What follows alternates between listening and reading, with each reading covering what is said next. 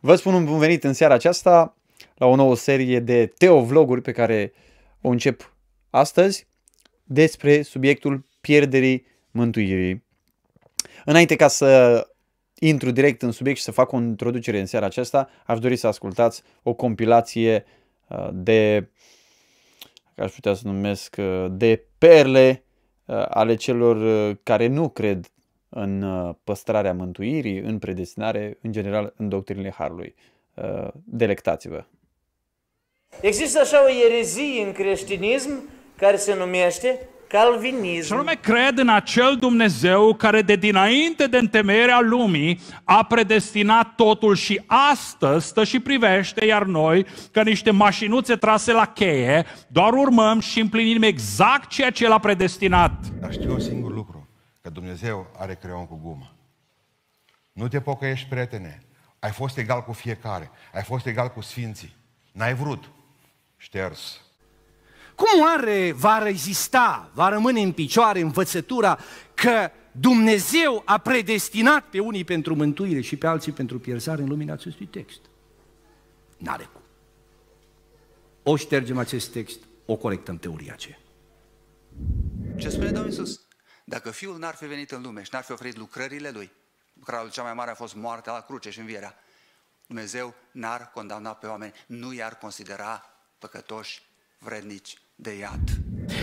Adevărata viață e numai aceea în care Dumnezeu ne dă nouă dreptul de a alege, de a-L alege pe El sau de a întoarce spatele. Chipul lui Dumnezeu este păstrat, de aceea avem voință, de aceea putem răspunde la chemarea divină. Dacă Omul nu mai e responsabil. Un... Exact, Dacă Dumnezeu da. i-a tăiat toate șansele și... de a fi mântuit, de a se întoarce la El, ce voie... vine mai are omul? Exact, exact. Dați-mi voie să mai...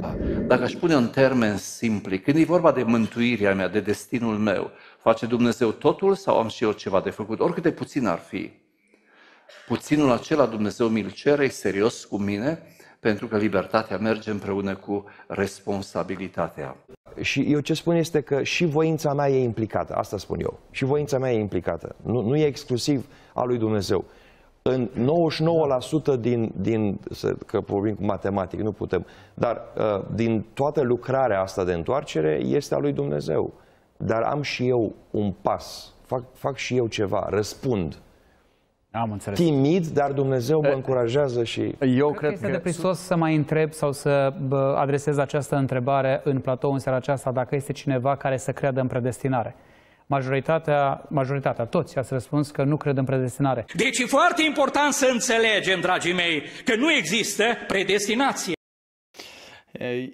Mă delectez de fiecare dată când mă uit la clipul acesta cu mici secvențe pe care le-am strâns de-a lungul timpului pe care le-am colectat din uh, ceea ce cred că sunt uh, niște perle uh, spuse de unii și de alții cu privire la doctrinele Harului care mie îmi sunt foarte dragi și la care în seara aceasta aș dori să le fac o, o introducere, să le fac un debut, dar vorbind despre pierderea mântuirii. Da?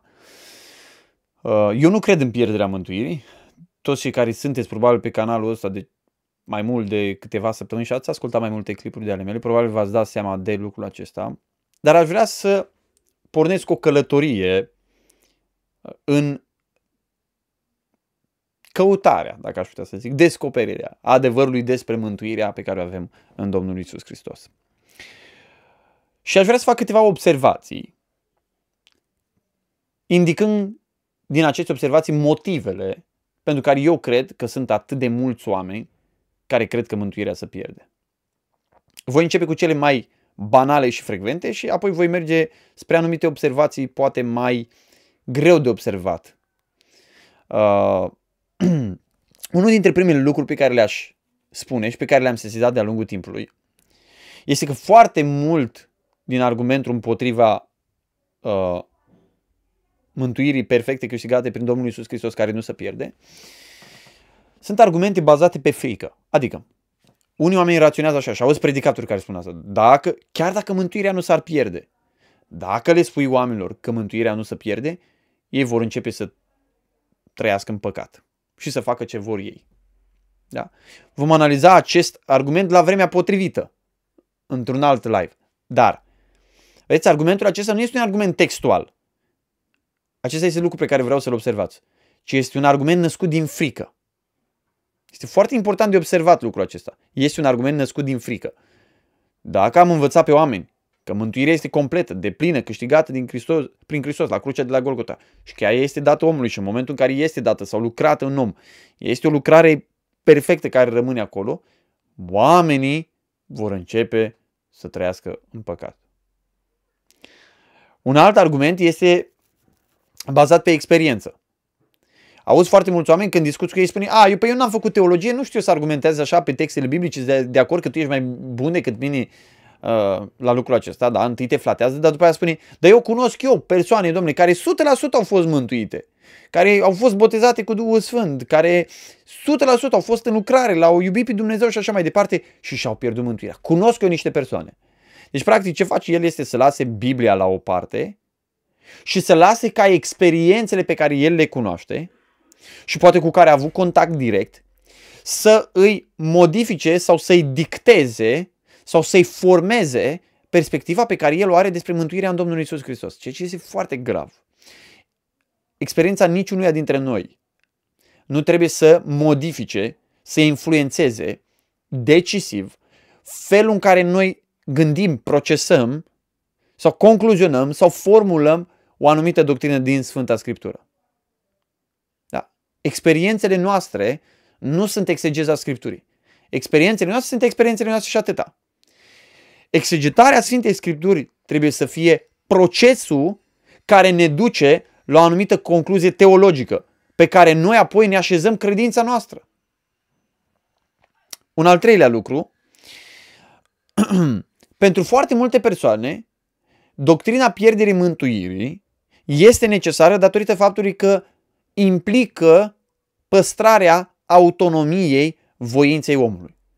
Deci pentru unele persoane este mai sigură libertatea voinței omului păcătos decât lucrarea Domnului Isus.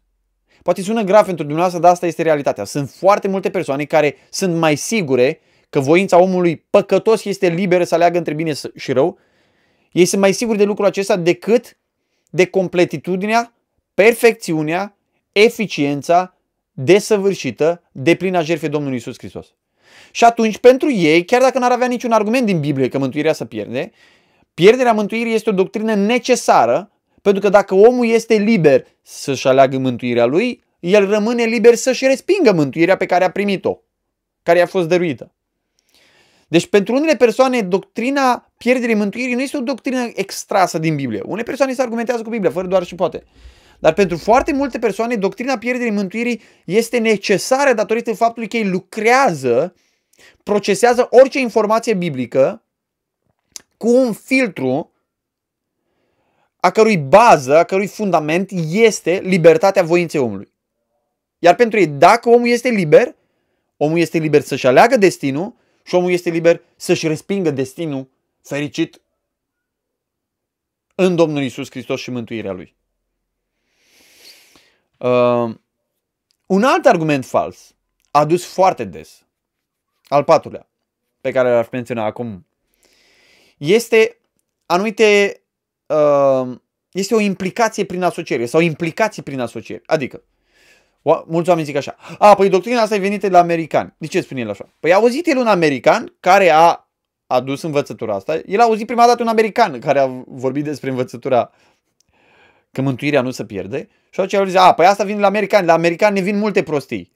Pentru unii doar banii americanilor, sponsorizările americanilor, bisericile pe care le-au construit americanii, medicamentele americanilor, uh, cărțile americanilor îți bune, dar știm noi, bă, românii, noi știm, tată, ce e bun în teologie.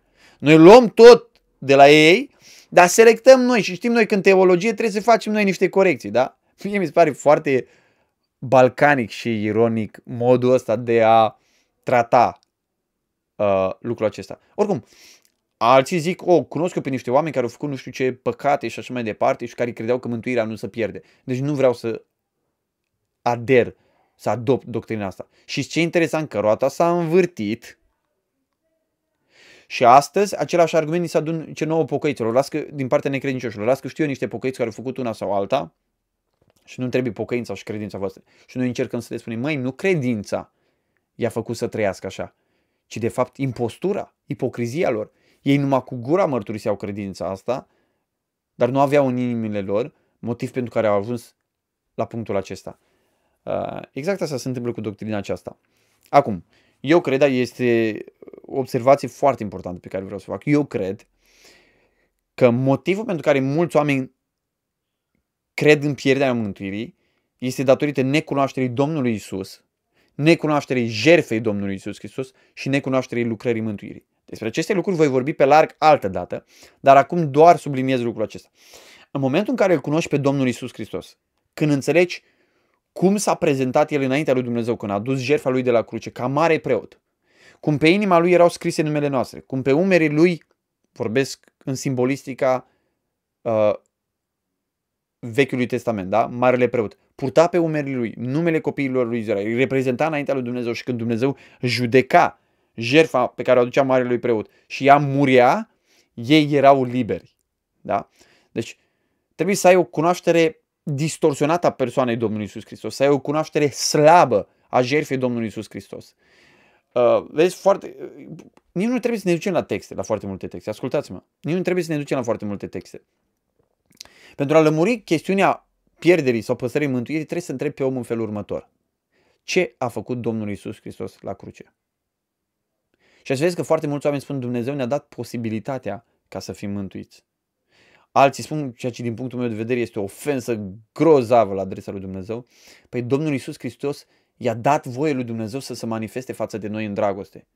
Nu, prieteni. Jertfa Domnului Isus Hristos este rezultatul dragostei lui Dumnezeu.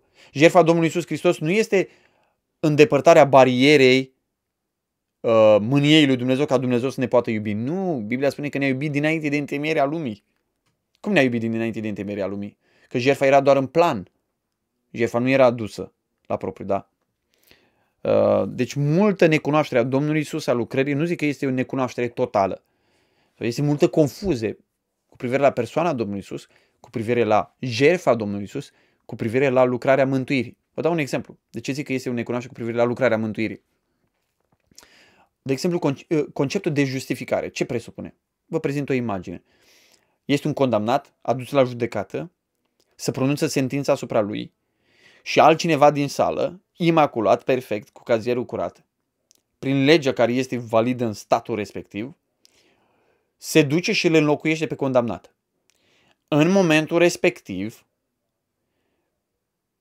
uh, omul acela preia asupra lui condamnarea. Este executat, este omorât și condamnatul pleacă liber. Și dacă condamnatul ar vrea ulterior să spună, domnule, nu, nu-mi convine că a murit omul ăla în locul meu, el nu mai poate întoarce procesul ăla. Nu o să mai facă un proces din nou, pentru că acel condamnat să fie judecat din nou. Asta ar fi o nedreptate față de cel care a murit în locul condamnatului. Asta s-a întâmplat cu noi când Dumnezeu ne-a justificat. Când Dumnezeu ne-a justificat prin jertfa Domnului Isus Hristos, Hristos a stat în locul nostru, substitut. Da? A stat înlocuitor pentru noi și astfel asupra lui a căzut toată pedeapsa mâniei lui Dumnezeu. Astfel că noi plecăm liberi și este drept să plecăm liberi față de Hristos și față de jertfa lui. De aceea, când spui că mântuirea se pierde, trebuie să uh, deformezi metaforele, realitățile, felurile în care Biblia vorbește despre mântuire. O altă observație este că uh, și este important să, spun, să spunem lucrul acesta. Uh, eu mă pot închina, mă pot ruga, pot avea părtășie cu frați care cred în pierderea mântuirii. Și fac lucrul acesta de foarte multe ori. Predic în biserici în care frații cred în pierderea mântuirii, merg la evangelizări în care frații uh, evangelizări organizate de frați care cred în pierderea mântuirii. Ei știu ce cred eu, eu știu ce cred ei, dar Trebuie să facem o diferență între experimentarea mântuirii și înțelegerea ei. Astea sunt două lucruri distincte. Asta este motivul pentru care uneori suntem prea agresivi când vorbim cu persoane care nu cred la fel ca noi. La ce mă refer? O persoană poate să fie mântuită și să creadă în pierderea mântuirii. O altă persoană poate să fie mântuită și să nu creadă în pierderea mântuirii. O persoană sau alta are dreptate. Nu poți să aibă ambele persoane dreptate pentru că sunt două afirmații care se contrazic pe ele însele. Și nu pot fi amândouă adevărate, da? Mântuirea să pierde sau nu să pierde. Acum, eu cred despre o persoană care adoptă convingerea asta că mântuirea se pierde, că o persoană, dacă are dovezele mântuirii, ea este mântuită, chiar dacă crede că mântuirea se pierde. Și chiar dacă eu cred că această convingere nu este biblică. Da? De ce spun lucrul ăsta? Pentru că este o diferență între experimentarea mântuirii și înțelegerea mântuirii. Experimentarea mântuirii este momentul în care eu mă întorc la Dumnezeu cu pocăință și credință și sunt mântuit prin jertfa Domnului Isus Hristos. Da, am experimentat mântuirea. Înțelegerea mântuirii este, depinde de ceea ce mi s-a spus, felul în care am fost învățat, informațiile pe care le-am primit, grila hermeneutică cu care eu am citit Biblia, da? Depinde de o grămadă de factori înțelegerea. Înțelegerea mea se poate îmbogăți, înțelegerea mea se poate schimba, se poate transforma, înțelegerea mea se poate transforma radical, se poate transforma parțial. Da? Chiar și uitați, o persoană care crede în pierderea mântuirii, cu o persoană care nu crede în pierderea mântuirii, când stau la masă, în privința aspectelor fundamentale despre mântuire, ei sunt de acord. Amândoi cred că mântuirea este în Domnul Isus. Amândoi cred că mântuirea este prin credință. Amândoi cred că mântuirea este uh, doar pe baza meritelor Domnului Isus, că este doar prin har, că este făcută doar de Dumnezeu. Uh, deci că nașterea din nou este făcută de Duhul Sfânt și așa mai departe. Deci există foarte multe detalii despre mântuirea aceasta pe care aceste persoane le cred la fel. Există un detaliu pe care ei le cred, uh, un detaliu pe care ei îl cred uh, diferit. De aceea spun, experimentarea mântuirii și înțelegerea mântuirii sunt două lucruri distincte. Experimentarea mântuirii și înțelegerea mântuirii se pot suprapune la un moment dat la persoane care cred și nu cred în pierderea mântuirii. Există un detaliu, important spun eu, în care aceste persoane nu sunt de acord. Dar nu trebuie să facem detaliul ăsta mai mare decât ei. Mai mult decât atâta, mântuirea și siguranța mântuirii sunt două lucruri distincte. Mântuirea și siguranța mântuirii sunt două lucruri distincte. Sunt calviniști care nu au siguranța mântuirii. Sunt arminieni care nu au siguranța mântuirii. Sunt oameni care cred în pierderea mântuirii și au siguranța mântuirii. Sunt persoane care nu cred în pierderea mântuirii și nu au siguranța mântuirii. Pentru că siguranța mântuirii depinde de foarte mulți factori. Nu doar de convingerea mea despre mântuire. Da, Poți să crezi că mântuirea nu se pierde și să n-ai siguranță mântuirii. De ce? Pentru că te vezi câteodată ticălos, păcătos, plin de păcat și spui, doamne, eu nu sunt mântuit. Eu nu cred că mântuirea se pierde, dar eu, după cum am purtat săptămâna asta, nu sunt mântuit sau după cum am purtat perioada asta de timp. Deci sunt două lucruri distincte. Sunt două lucruri distincte. Mântuirea nu se pierde. Dar siguranța mântuirii se poate pierde, dragii mei. Pentru că în momentul în care un credincios în mod voit ajunge să trăiască în păcat, Duhul Sfânt se retrage cu prezența lui binecuvântată, cu lumina lui, cu căldura manifestării prezenței sale și se stabilește o răceală între credincios și Dumnezeu. Și omul acela își pierde siguranța. Începe să trăiască în incertitudine. Acesta este un mod prin care Dumnezeu îl atrage la el. Un mod prin care Dumnezeu vrea să-l facă pe acel credincios care este un copil născut din nou să fugă către tatălui. Este un mod prin care Duhul Sfânt îl provoacă ca să vină înapoi. Da? Deci există o distinție între mântuire și siguranța mântuirii. O altă observație foarte importantă pe care va trebui să o ținem fiecare dintre noi minte este distinția dintre uh, mântuire și credință. Da? Mântuire și credință. Există o diferență între mântuire și credință. O diferență destul de mare. Mântuirea este lucrarea lui Dumnezeu, credința este darul lui Dumnezeu, dar este răspunsul omului la uh, oferta de dragoste pe care Dumnezeu o face prin Domnul Isus Hristos. Sigur, credința este un dar al lui Dumnezeu, dar este în același timp răspunsul meu. Da? Îmi dă Dumnezeu darul credinței și eu răspund. În timp ce mântuirea este lucrarea lui Dumnezeu. Citim în Apocalipsa, în Sfânta Scriptură, în Iona, în mai multe locuri din Biblie, în profeți. Mântuirea este a Domnului. Mântuirea este a Domnului. Mântuirea nu se poate pierde. Credința omului se poate pierde și de foarte multe ori se pierde. Credința poate să fie de foarte multe feluri. Din nou, despre lucrul acesta voi vorbi în alt live. Multe feluri de credință despre care Scriptura vorbește. Și da, credința se poate pierde, dar mântuirea este lucrarea lui Dumnezeu, ea nu se poate pierde. De aceea este important să facem această distinție între mântuire care este lucrarea lui Dumnezeu și credință care este răspunsul omului. Răspunsul omului ca dar al lui Dumnezeu, credința ca dar al lui Dumnezeu, sau răspunsul omului pur sufletesc uman la oferta pe care o face Dumnezeu. Unii au o credință pur și simplu mentală, unii au o credință pur și simplu sentimentală, da? Ceea ce nu este o credință biblică, credința ca dar al lui Dumnezeu, da? Acum noi trebuie să înțelegem, două afirmații contrare nu pot să fie amândouă adevărate. Să fie foarte clar lucrul acesta. Mântuirea ori se pierde, ori nu se pierde. Ori să pierde, ori nu să pierde. O adunare de oameni credincioși nu trebuie să audă mesaje contrare. Să ridică un prezbiter sau un predicator, predică că mântuirea nu se pierde, să ridică un, uh, un alt uh, frate din adunare, crede că mântuirea se pierde. Unul că nu se pierde, unul că se pierde și tot așa. Nu este normal să se întâmple lucrul ăsta. Pentru că audiența va rămâne confuză. Domnule, oamenii ăștia ce cred? Noi ce trebuie să credem? Pentru că unul strigă într-o duminică la noi că ne ducem în iad, fiindcă n-am făcut destul, că n-am dat destul, că n-am umblat destul, că n-am venit la biserică destul și așa mai departe. Ne acuză, ne manipulează în felul acesta. Altul vine și ne spune că mântuirea nu se pierde.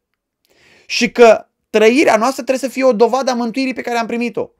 Că trăirea noastră nu condiționează mântuirea noastră. Noi ce să mai credem?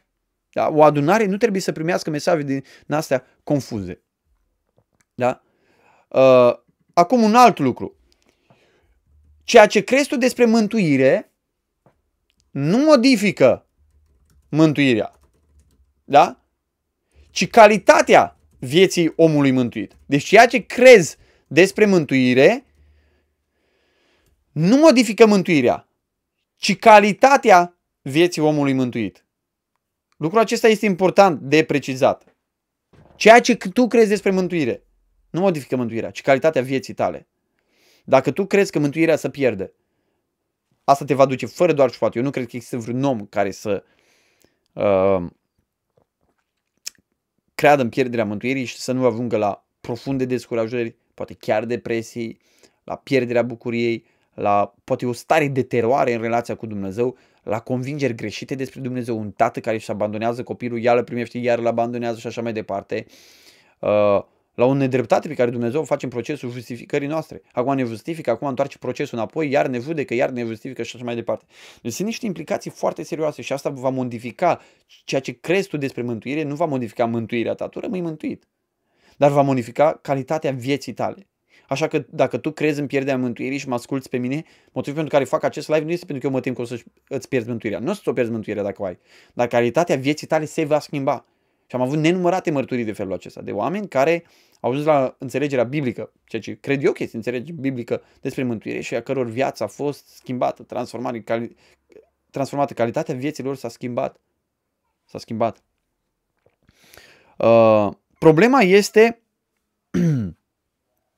dacă m-ați întrebat pe mine, domnule, care este, uh, să zicem, punctul fundamental de discordie, de diferență între cele două perspective. Dacă mă întrebați pe mine care este, vă spune în felul următor. Singura întrebare la care trebuie să răspunzi este aceasta. Ce provoacă mântuirea? Lucrarea lui Dumnezeu sau răspunsul omului? Deci întreabă-te pe tine acum, ca să știi dacă perspectiva ta este biblică sau nu, întreabă-te în felul următor acum în cea mai importantă lucrare pe care Dumnezeu a făcut-o în viața omului păcătos, mântuirea sufletului lui, dăruirea vieții veșnice. Întreabă-te tu acum, ce provoacă pe ce? Care provoacă pe care? Jerfa Domnului Iisus Hristos a pus în mișcare voința ta, răspunsul tău, acțiunea ta? Sau acțiunea ta și răspunsul tău a aplicat jertfa Domnului Iisus Hristos în viața ta? Altfel spus, Ești mântuit pentru că Domnul Iisus Hristos a murit la crucea de la Golgota pentru tine sau ești mântuit pentru că tu ai ales ca jertfa Domnului Iisus Hristos de la crucea de la Golgota să-ți fie aplicată. Sunt două lucruri distincte, să știți. În primul caz, cred că jertfa Domnului Iisus a provocat decisiv și eficient voința mea ca să-L primească pe El. În al doilea caz, voi, jertfa Domnului Iisus Hristos nu asigură decizia mea. Jertfa Domnului Iisus Hristos este acolo, este eficientă, este suficientă, zic unii, dar dacă eu nu vreau, nu se întâmplă nimica. Deci care voință este suverană în lucrarea mântuirii? Voința ta sau voința lui Dumnezeu? Care voință o provoacă pe care? Tu, fiindcă ai vrut, l-ai provocat pe Dumnezeu să te mântuiască? Sau Dumnezeu pentru că a vrut, te-a provocat pe tine să accepti mântuirea, să te pocăiești și să crezi? Asta este întrebarea. Asta este întrebarea care este factorul decisiv în mântuire. Vedeți, dumneavoastră, uh, o altă distinție foarte importantă în discuția aceasta este distinția dintre factorul inițiator, le voi scrie ca să le vedeți poate mai bine, și factorul decisiv. Orice creștin crede că factorul inițiator în mântuire este Dumnezeu. Dumnezeu inițiază mântuirea. El m-a căutat, El m-a chemat, El m-a luminat, El mi-a deschis inima, El m-a cercetat, El, El, El, El și așa mai departe. Dar zic unii, dar depinde dacă eu accept. În schema aceasta a pierderii mântuirii, Dumnezeu inițiază mântuirea, dar omul decide. Este factorul decisiv al mântuirii. În schema cealaltă, în teologia cealaltă, în care mântuirea nu se pierde, factorul inițiator al mântuirii este Dumnezeu. El m-a cercetat, El m-a luminat, El m-a atras, El mi-a deschis inima și așa mai departe. Dar factorul decisiv este tot Dumnezeu, nu eu. Tot Dumnezeu. Deci lucrul pe care tu trebuie să-l lămurești pentru tine în teologia ta este cine este factorul decisiv în mântuirea ta. Tu sau Dumnezeu? Tu sau Dumnezeu? În cea mai importantă lucrare din istoria acestui univers aparte de jertfa Domnului Isus Hristos, în mântuirea sufletului tău, cine este factorul decisiv? Cine ia toată gloria? Cine hotărăște decisiv? Tu sau Dumnezeu? Și cei care credeți în pierderea mântuirii, spun lucrul acesta fără niciun fel de jignire. Trebuie să afirmați că voi sunteți factorul decisiv. Că în cea mai importantă lucrare, în mântuirea sufletului vostru, factorul decisiv sunteți voi. Nu Dumnezeu. Asta este realitatea. Știu că sună aiurea, sună urât, sună neteologic, sună nebiblic, pentru că este așa. Pentru că este așa și voi încerca să demonstrez cu trecerea timpului lucrul acesta, da? Uitați, pentru mine, discuția despre pierderea mântuirii sau subiectul pierderii mântuirii ridică o sumedenie de alte discuții necesare, dar absente din Biblie. De exemplu, de la ce păcate îți pierzi mântuirea? De la ce păcate îți pierzi mântuirea? La toate păcatele? Există vreun om care să nu facă păcat într-o zi? Unii zic la păcatele cu voia. Există vreun om care să nu facă păcat fiindcă așa a vrut el? Nu există niciun om. Nici în creștin nu există. Unii zic nu, de la o stare de păcat. Ce înseamnă stare de păcat? Păi zice o perioadă mai lungă de păcat. Cât o perioadă mai lungă de păcat? Nu știi. Ți-ai pierdut mântuirea. Bun. Ți-o poți recăpăta. Unii zic da, alții zic nu. Dacă ți-o poți recăpăta, cum ți-o poți recăpăta? Unii zic prin pocăință și prin credință. Fiind, bun, înseamnă că ești născut iară din nou, iară justificat, iară răscumpărat, iară eliberat. Unde arată Biblia așa ceva? Biblia spune, Evrei 6 este cu neputință să fii înnoiți iarăși, nu? Dacă nu poți să fii re-câștigat, remântuit, atunci spuneți clar, domnule, ați fă... puneți grila, uite, astăzi păcatele cu voia, ați făcut păcatele astea, nu mai aveți nicio șansă la mântuire, nu mai veniți la biserică degeaba, pierdeți vremea degeaba. Mai dați la biserică bani degeaba. Luați-vă membralitate din biserică, voi sunteți apostați. Chiar dacă vreți să fiți mântuiți, nu mai aveți nicio șansă. Eu cred că nimeni nu e dispus să meargă până acolo. Cred. Uh, astea sunt discuții necesare, dar absente din Biblie. De ce? Pentru că Biblia nu vorbește despre o asemenea mântuire. Din punctul meu de vedere, da? Acum, foarte multe persoane care discută despre pierderea mântuirii vor să mergem imediat la texte. Texte, hai să discutăm textul ăla, textul ăla. Și din experiența mea am văzut că oricâte texte ați flămuri, mai există un text, mai există un text, mai există un text, mai există un text, mai există un text. Și lămurești zeci și zeci și zeci și zeci și zeci de texte și persoana spune, a, da, de acord cu lămurirea pe textul ăsta, dar uite, mai există textul ăla, dar mai există textul ăla. Și sare așa în Biblie de la text, la text, la text, la text, la text. Și pot să fac și eu lucrul ăsta argumentând în poziția mea că mântuirea nu se pierde. Părerea mea este că subiectul acesta trebuie abordat din alt unghi. Și anume, trebuie să avem o teologie biblică corectă care să constituie fundamentul acestei discuții. Cu alte cuvinte, ce credem despre Dumnezeu, ce credem despre jertfa Domnului Isus Hristos, ce credem despre mântuire. Apoi discutăm despre aplicarea mântuirii la om. Dacă el o pierde, dacă nu o pierde, cum e perseverența în har, păstrarea în har și așa mai departe. Dar dacă ai o convingere greșită despre Dumnezeu, de exemplu despre suveranitatea lui Dumnezeu, că Dumnezeu este suveran, dar își limitează suveranitatea la voința ta, nici nu mai are rost să mergem să discutăm niciun text din Biblie. Până n-ai scăpat de gogomănia asta din mintea ta, că Dumnezeu își limitează suveranitatea la voința creaturii păcătoase, până n-ai scos prostia asta din cap, nu are rost să te duci să discuți la texte. Deci sfatul meu este pentru cei care credeți sau nu credeți în pierderea mântuirii. Nici nu intrați în dialogul ăsta. Pentru că nu are niciun rost. Noi aveți o problemă mai gravă decât faptul că credeți în pierderea mântuirii. Aveți o problemă cu ceea ce credeți voi despre Dumnezeu, despre Dumnezeu la care ne închinăm. Ce crezi despre libertatea lui Dumnezeu? Poate întreb la ce te referi. Libertatea lui Dumnezeu de a face ce vrea El. Dacă tu spui, a, păi Dumnezeu nu-i drept să aleagă pe ăla, să nu aleagă... Deja eu, nici nu are rost să mai mergem la alte texte din Biblie. Pentru că tu ai o, o problemă foarte gravă cu portretul, cu felul în care ți l-ai creionat pe Dumnezeu în mintea ta. Tu l-ai ai ciuntit, ai deformat, nu total, în anumite aspecte. Portretul, imaginea lui Dumnezeu care există în, în, în sufletul tău, în mintea ta. Tu trebuie să-ți rămurești problemele astea în primul rând. Ce crezi despre persoana mântuitoare a Domnului Isus Hristos? Ce crezi despre El? De ce să mergem noi să discutăm niște texte când tu nu ai înțeles ce a făcut Isus la Golgota? Foarte multe persoane știu mai multe lucruri despre pierderea mântuirii decât știu despre gloria lucrării Domnului Isus Hristos de la Golgota. Despre perfecțiunea lucrării de la Golgota. Despre perfecțiunea persoanei Domnului Isus Hristos. Despre toate aspectele, oficiile persoanei Domnului Isus Hristos, care țin de mântuirea noastră. Că El este mijlocitor, avocat, profet, preot, jerfă, rege și așa mai departe. Ei nu știu decât mărunțișuri despre persoana Domnului Isus Hristos. Și noi ne ducem să ne discutăm dacă mântuirea să pierde sau nu. Nu, dragii mei.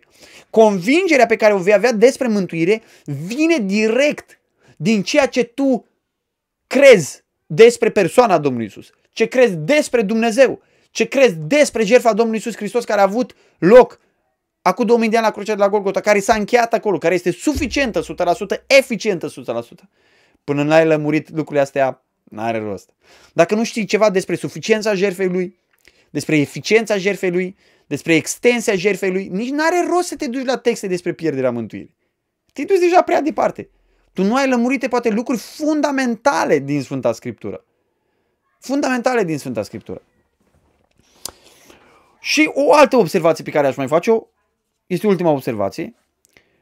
Există o diferență în discuția mea cu mulți prieteni de-a lungul timpului, de ani de zile, nu știu, cred lucrul acesta, cred că de vreo 15 ani.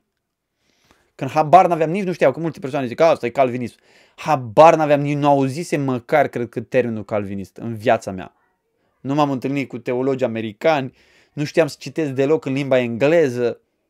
Uh, am crezut lucrul ăsta, cred că chiar de la început de când Dumnezeu m-a mântuit. Dacă nu mă înșel. Sau dacă nu, cel puțin foarte aproape de momentul în care Dumnezeu m-a născut din nou. Dar în discuțiile mele de-a lungul timpului cu foarte mulți oameni, mi-am dat seama că oamenii nu fac diferența dintre a fi răspunzător și a avea abilitate. Adică, noi avem răspundere pentru starea în care suntem, dar nu avem abilitatea de a ne scoate din, din starea în care suntem. E foarte simplu de înțeles lucrul ăsta. Un om care are cancer, de exemplu, s-ar putea să fie răspunzător, da? Responsabil de situația în care a ajuns, dar nu are abilitatea să vindece singur, e să duce la medic care să se ocupe de el. Da? Exact așa este cu mântuirea. Noi suntem răspunzători să credem în Domnul Iisus, suntem răspunzători să ne pocăim, suntem răspunzători de starea de păcat în care ne aflăm, dar nu avem abilitatea de a ne pocăi, nu avem abilitatea de a crede în Domnul Iisus, nu avem abilitatea de a ieși din starea de păcat. Dragii mei, v-am făcut vreo 15 observații, poate nu v-ați dat seama, am făcut vreo 15 observații introductive despre subiectul pierderii mântuirii. Voi lua câteva întrebări și apoi voi încheia acest live. Sunt foarte multe comentarii aici. Uh, haideți să vedem ce afirmații interesante au făcut unii din prietenii noștri. Dorel Savianu. 100% este lucrarea lui Dumnezeu în mântuire. Da, aș face o completare aici. Este 100%, este 100% lucrarea lui Dumnezeu și este 100% și lucrarea noastră. Adică noi suntem implicați, cu excepția nașterii din nou, noi suntem implicați 100% în mântuirea noastră. Noi credem, noi ne pocăim, noi ne sfințim. Dar 100% pentru că Dumnezeu lucrează 100% în noi, da?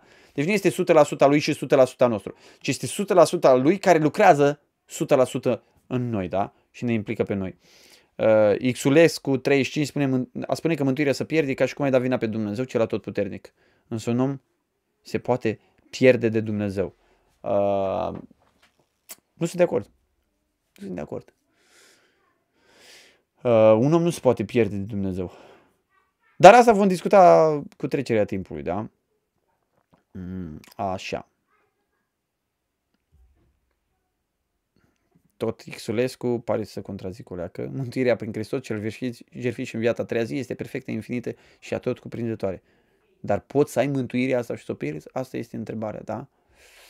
Um, Andrei Martin întreabă, și dacă ești lepădat, nu-ți pierzi mântuirea? Nu ești lepădat, poți să fii lepădat dintr-o slujire, dacă ești credincios adevărat. Poți să fii lepădat ca Saul dintr-o slujire. Poți să fii îndepărtat și în Nou Testament dintr-o slujire în biserică. Dar nu poți să fii lepădat din mântuire. Așa ceva nu există. Poți să fii descalificat din slujire. Poți să-ți pierzi răsplata, să-ți fie lepădată răsplata, dar nu să-ți pierzi mântuirea. Asta este uh, altceva, da? Așa. Ia să vedem aici. Avem Talmid Flavius. Cred că este ceva eretic mesianic, uh, ori adventist.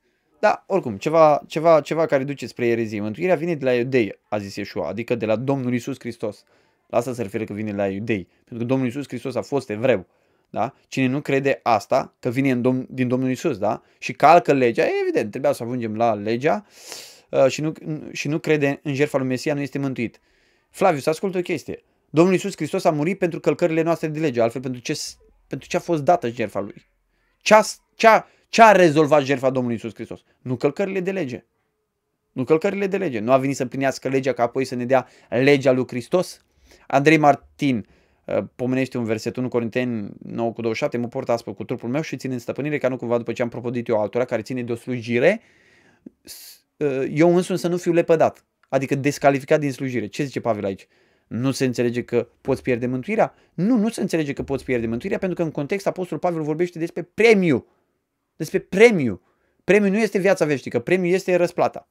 Dacă te uiți în context, vei vedea lucrul acesta. Uite, calea îngustă a lămurit deja, Andrei Martin. Zice, el lepădat, tradus corect, înseamnă descalificat pentru slujire. Corect, 100%. Uh, ta Ben Ben zice, nu există pierderea mântuirii, Dumnezeu nu ia ceea ce a dat. Da, spune Scriptura, Dumnezeu nu-i pare rău de chemarea pe care a făcut-o, da? Uh, însă există un dar, zice Ben, noi putem părăsi singuri prin trăirea noastră. Fals. Biblia nu spune așa ceva.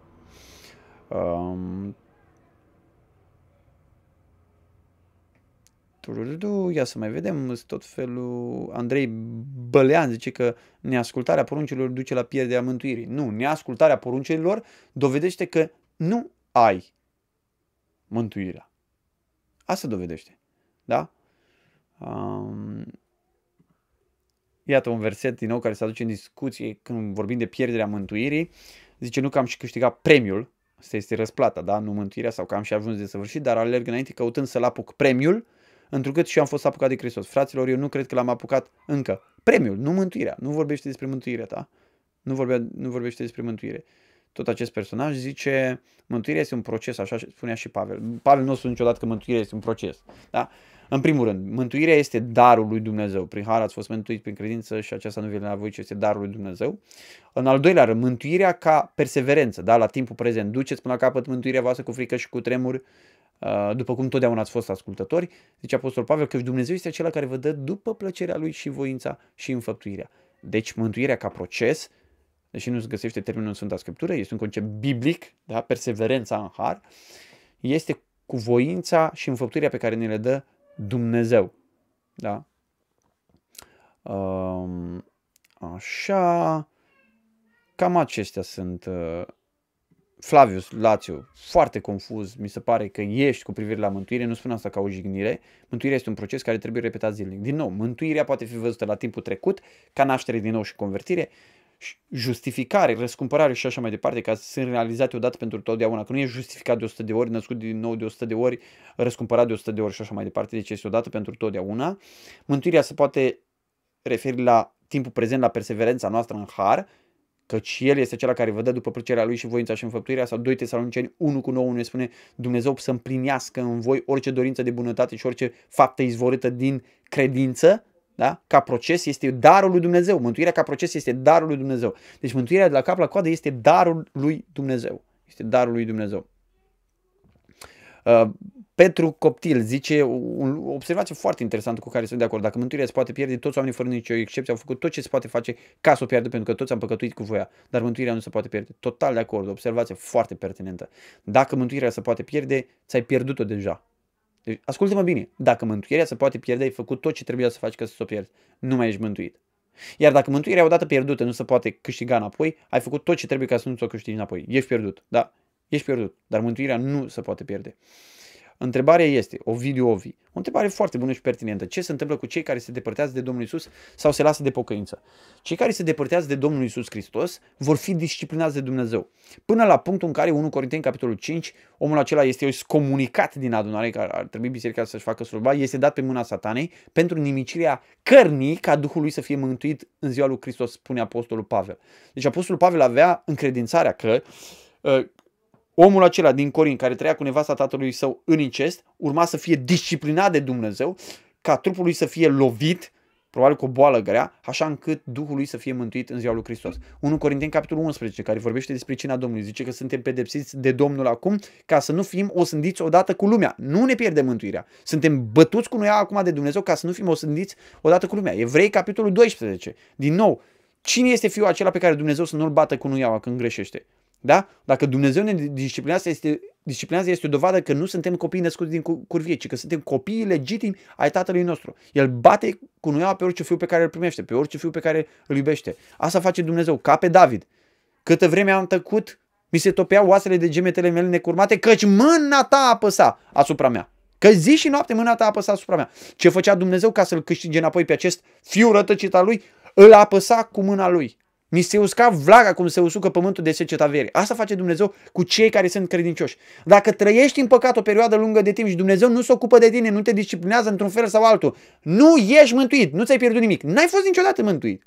Tu trebuie să vii la Domnul Isus Hristos să fii mântuit, pentru că ești un copil ilegitim. Foarte important. Apoi zice Luminița, o întrebare. Poți, te rog, explica puțin pasajele din Apocalipsa adresate bisericilor unde spune te voi vărsa din gura mea? Da, luminița. Pasajele acelea vorbesc corporativ unei biserici, vorbește Hristos despre desfințarea unei biserici. Iar bisericile alea chiar au fost desfințate. Pentru că nu au trăit în curăție, nu au trăit în lumină, pentru că au permis în mijlocul lor oameni falși, ipocriți, învățători mincinoși, profeți falși și așa mai departe, apostoli mincinoși. Dar este vorba despre un cuvânt adresat adunării. Da? Domnul Iisus Hristos spune, nu mai sunteți de niciun folos. Apa. Pentru ce? Domnul Iisus folosește imaginea aceasta. Ei apă călâie în gură și o scui, o vomiți. De ce? Pentru că nu este de folos. Ea nu-ți stâmpă răsetea, cum ar trebui să facă. Da? Deci este o amenințare adresată corporativ unei biserici care nu este de folos Domnului Isus Hristos.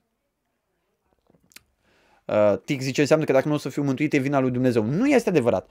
Este responsabilitatea ta să vii să asculți cuvântul, să te duci în biserică, să asculți cuvântul, să chem numele Domnului și să fii mântuit. Este responsabilitatea ta să te supui tuturor acelor canale sau instrumente ale Harului Dumnezeu prin care Dumnezeu produce mântuirea. Ca să te duci în biserică nu trebuie să fii mântuit. Ca să te rogi nu trebuie să fii mântuit. Ca să asculti cuvântul nu trebuie să fii mântuit. Da? Nu trebuie să fii mântuit. Trebuie să te duci acolo, trebuie să-ți deschizi urechea, trebuie să stai atent. Și Dumnezeu lucrează în felul ăsta mântuirea. Um, Spătăcean Valentin întreabă dacă neascultarea poruncilor înseamnă că nu suntem mântuiți. Ascultarea lor ne face mântuiți, nu ascultarea lor dovedește că suntem mântuiți. Deci aș vrea să faci diferența, Valentin, între realizarea mântuirii și demonstrarea mântuirii. Realizarea mântuirii și demonstrarea mântuirii. Îți fac această distinție dintre acești doi termeni cu un text din Sfânta Scriptură. Prin har ați fost mântuiți prin credință și aceasta nu vine la voi, ci este darul lui Dumnezeu, nu prin fapte, ca să nu se laude nimeni. Deci mântuirea nu este prin fapte, dar versetul 10 spune așa. Că noi, am fost înzidi, noi suntem lucrarea lui și am fost zidiți în Hristos pentru faptele bune. Asta este relația faptelor cu mântuirea. Nu suntem mântuiți prin fapte, metoda mântuirii nu este prin fapte, dar am fost mântuiți pentru fapte. Pentru fapte. Tit capitolul 3. N-am fost mântuiți pentru faptele făcute de noi în neprihănire, ci din îndurarea Lui, prin spălarea nașterii noi și noirea făcute de Duhul Sfânt pe care l-a vărsat din belșug peste noi prin Iisus Hristos, Mântuitorul nostru, pentru că odată socotiți neprihăniți să ne facem moștenitori în nădejde a vieții veșnice. Și apoi, ă, mai jos spune Apostolul Pavel, îndeamnă, spune apăsat aceste cuvinte și îndeamnă pe cei ce au crezut în Dumnezeu ca să fie cei din tâi la fapte bune. Deci, prima dată spune, n-am fost mântuiți prin faptele făcute de noi în neprihănire. Dar apoi spune, pe cei care au crezut deja în Dumnezeu, îndeamnă să fie cei din tâi în fapte bune. Deci faptele sunt o dovadă a mântuirii noastre, nu sunt o metodă a mântuirii noastre. Mm, da. Mm, Radu Gabriel, poate ar fi bine să asculți de la început live-ul acesta pentru că am răspuns aceste obiecții și atunci pot să trăiesc cum vreau, că la sfârșit Dumnezeu mă va trece prin cuptor, cazul din Corint, ca să fiu mântuit. Uite, am auzit întrebarea asta mai multe persoane care ziceau, a, păi pot și eu să trăiesc, să curvesc ca David, că uh, Dumnezeu la urmă mă va uh, mântui oricum după teologia ta. Ascultă-mă puțin, ai vrea să trăiești prin ce a trecut David? Știi că Dumnezeu i-a omorât practic patru copii? Unul din băieții lui s-a făcut vinovat de incest, că a trăit cu Tamar. Al băiat de-a lui i-a luat tronul, a izgonit pe taicăsu din împărăție și a fugit taicăsu izgonit de fiusul și s-a culcat în fața soarelui cu nevestele lui taicăsu? Ai vrea să fii disciplinat de Dumnezeu în felul ăsta?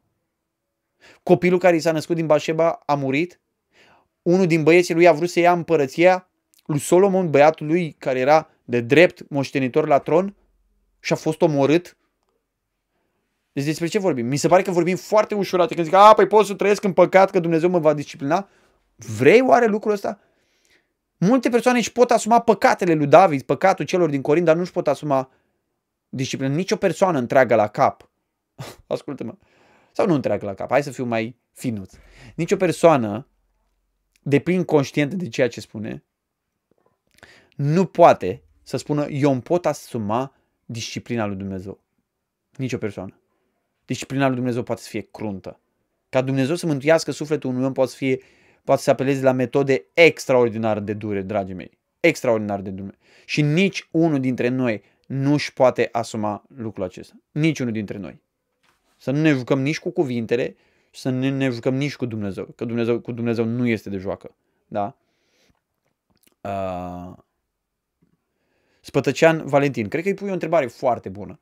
Dacă se întâmplă să greșești mai apoi mă simt vinovat și caut iertare, dovedește că sunt mântuit, Valentin, dacă îți pui toată încrederea în Domnul Iisus Hristos pentru iertarea ta, pentru curățirea ta, da, eu cred că un om necredincios nu caută lucrul acesta. Dar din nou, să nu faci lucrul acesta dintr-un duh viclean, încercând să fetezi pe Dumnezeu. Dumnezeu cunoaște inima ta. Dacă Dumnezeu pune o durere profundă, adevărată pentru păcatul pe care l-ai săvârșit, dacă te doare că l-ai ofensat pe Dumnezeu, dacă te doare că ai bajocorit pe Domnul Isus Hristos și jertfa lui, dacă, dacă te doare că ai întristat pe Duhul Sfânt, dacă te doare că strigi mărturia, dacă te doare că ești nefolositor în părăție, dacă păcatul tău îl vezi în relație cu Dumnezeu, da, cu siguranță, eu cred că asta este o dovadă a nașterii din nou. Ajungem din nou la întrebarea asta, Alin, Alin, dacă pot comenta 1 Corinteni 9 cu 27. Da? Uite, citesc contextul, da? Zice așa Pavel, nu știți că toți cei ce aleargă la locul de alergare, el vorbește despre jocuri. Toți aleargă, dar numai unul capătă premiul? Nu vorbește despre mântuire, ci despre premiul. Premiul este o răsplată pe care îl primeau oamenii alergați, dar în așa fel ca să căpătați premiul la două oară. Dă un alt exemplu din jocuri. Ei nu luptau pentru viața lor acolo, ci pentru premiu. Toți cei ce se luptă la jocurile de 8 și se supun la tot felul de înfrânări și ei fac lucrul acesta ca să capete o cunună. Nu viața, o cunună. Nu mântuirea, o cunună care se poate veșteji. Noi să facem lucrul acesta pentru o cunună care nu se poate veșteji. De două ori terminul premiu, de două ori terminul cunună. Eu de ce alerg, dar nu ca și cum aș naște încotro alerg, mă lupt cu pumnul, dar nu ca unul care lovește în, în vânt. Ci mă port aspru cu trupul meu și țin în stăpânire, exact cum făceau toți cei care se luptă la jocurile de 8 și se supun la tot felul de înfrânări, versetul 25, ca nu cumva după ce am provăduit altora, eu însumi să fiu lepădat. De la ce? De la premiu, premiu, premiu, cu ună, cu ună, cu ună. Despre asta vorbește textul acesta, dragii mei. Despre asta vorbește. Uh, eu tot nu înțeleg, zice Tic. Deci dacă mântuirea nu se pierde, eu, eu să zicem că la un moment dat l-am acceptat pe Dumnezeu, dar apoi nu mai vreau. El mă ia cu forța în rai, nu te ia cu forța în rai. Dacă la un moment dat nu mai vrei, a fost doar un abur în viața ta, n-ai fost mântuit cu adevărat. Asta este convingerea mea și o să demonstrez în alt live. Este pe scurt spus acolo lucrul acesta. A fost doar o formă de evlavie. Te-ai înșelat pe tine însuși. Sunt foarte mulți oameni de felul acesta despre care Biblia vorbește. Doamne, n-am prorocit noi, n-am scos noi dragi, n-am făcut de și așa mai departe. Și Domnul îi spune, niciodată nu v-am cunoscut. Nu ce v-am cunoscut și nu, acum nu vă mai cunosc. Despre falși învățători din 1 Ioan. Spune, i-au ieșit din mijlocul nostru pentru că nu erau nu erau nici în trecut dintre ei noștri. Și au ieșit ca să dovedească că nu toți sunt dintre ei noștri. Mai erau acolo între ei care nu erau dintre ei, se ascundeau. Se ascundeau, da? Deci este foarte important să înțelegeți lucrul acestea. Uh, Dumnezeu nu te ia cu forța în rai. Dacă ești născut din nou cu adevărat, Dumnezeu va lucra voința în tine. Te vei pocăi, te vei pleca înaintea lui Dumnezeu, da? Nu te va lua cu forța în rai. Um, așa... Flavius Lațiu, dacă un păcat se repetă în viața mea și îmi pare rău că l-am făcut, sunt mântuit? Eu cred că da, depinde despre ce vorbim aici. În ce fel faci păcatul acela? Da, sunt lucruri pe care le repetăm, dar este o discuție lungă aici, poate vorbești despre o dependență, acolo ai nevoie de ajutor din partea altor oameni. Discuția este este foarte lungă. Da? Nu vreau să-ți dau o speranță să falsă, că sunt unele persoane care trăiesc în păcat sau au căzut de mai multe ori într-un păcat pentru că nu sunt născuți din nou. Sunt alți oameni care sunt născuți din nou și au căzut într-un anumit păcat. Da? Nu vreau să dau speranțe false. Despre fiecare caz în parte trebuie să discutăm, să vedem despre ce este vorba acolo. Da? Um, bun. Mm, așa și ia ultima afirmație și voi încheia. Am auzit într-o predică zică de expresia, mântuirea nu are nimic de a face cu omul. Când vorbea despre faptul că mântuirea de la Dumnezeu și nu ce părere ai? Nu este cam extremă expresia? Este extremă, depinde la ce s-a referit omul ăla. Nu trebuie să fii foarte aspru cu cei care vorbesc în felul acesta. De- mântuirea de la cruce la Golgota a avut ceva de a face cu tine? Mântuirea care a fost hotărâtă de Dumnezeu în eternitate a avut ceva de a face cu tine? Nu. Da? Mântuirea care ți este dată Dumnezeu îți dă și pocăința, și credința, și nașterea din nou. A avut ceva de face cu tine? Nu. Deci depinde la ce se referi. Sigur, tu te-ai pocăit și tu ai crezut pentru că Dumnezeu ți-a dat pocăința și credința. Are de a face într-un sens cu tine că ți-i dată ție, este lucrată în tine. Dar într-un sens nu are de a face cu tine. Deci este o exprimare imprecisă, aș spune. Da? N-ar trebui să fii foarte aspru, dar atunci când se vorbește în felul acesta, eu cred că ar trebui explicat la ce uh, ne referim. Ne referim da? Uh... Radu Gabriel, hai că mai am o întrebare sau două. Să nu întristați pe Duhul Sfânt cu care ați fost pecetuiți pentru ziua răscumpărării. Nu înseamnă că poți să pierzi? Nu. Faptul că eu întristez pe cineva nu înseamnă că am pierdut relația cu, respectivul, cu respectiva persoană. N-are nicio logică. nu. Nu. Nu. Sub nicio formă nu. Da? Zice Julian. Dumnezeu nu te ia cu forța, dar El te poate convinge că ai nevoie de mântuire. Corect. Și te poate convinge să te pocăiești. Corect. Uh, Simona Nica am răspuns deja de două ori la 1 Corinteni 9 cu 27, te rog să dai live-ul înapoi și să te uiți la acesta. Dragii mei, acestea fiind spuse, eu cred că am reușit să fac o perspectivă de ansamblu, să dau niște linii directoare la discuția asta despre pierderea mântuirii. Voi reveni cu detalii, cu explicații.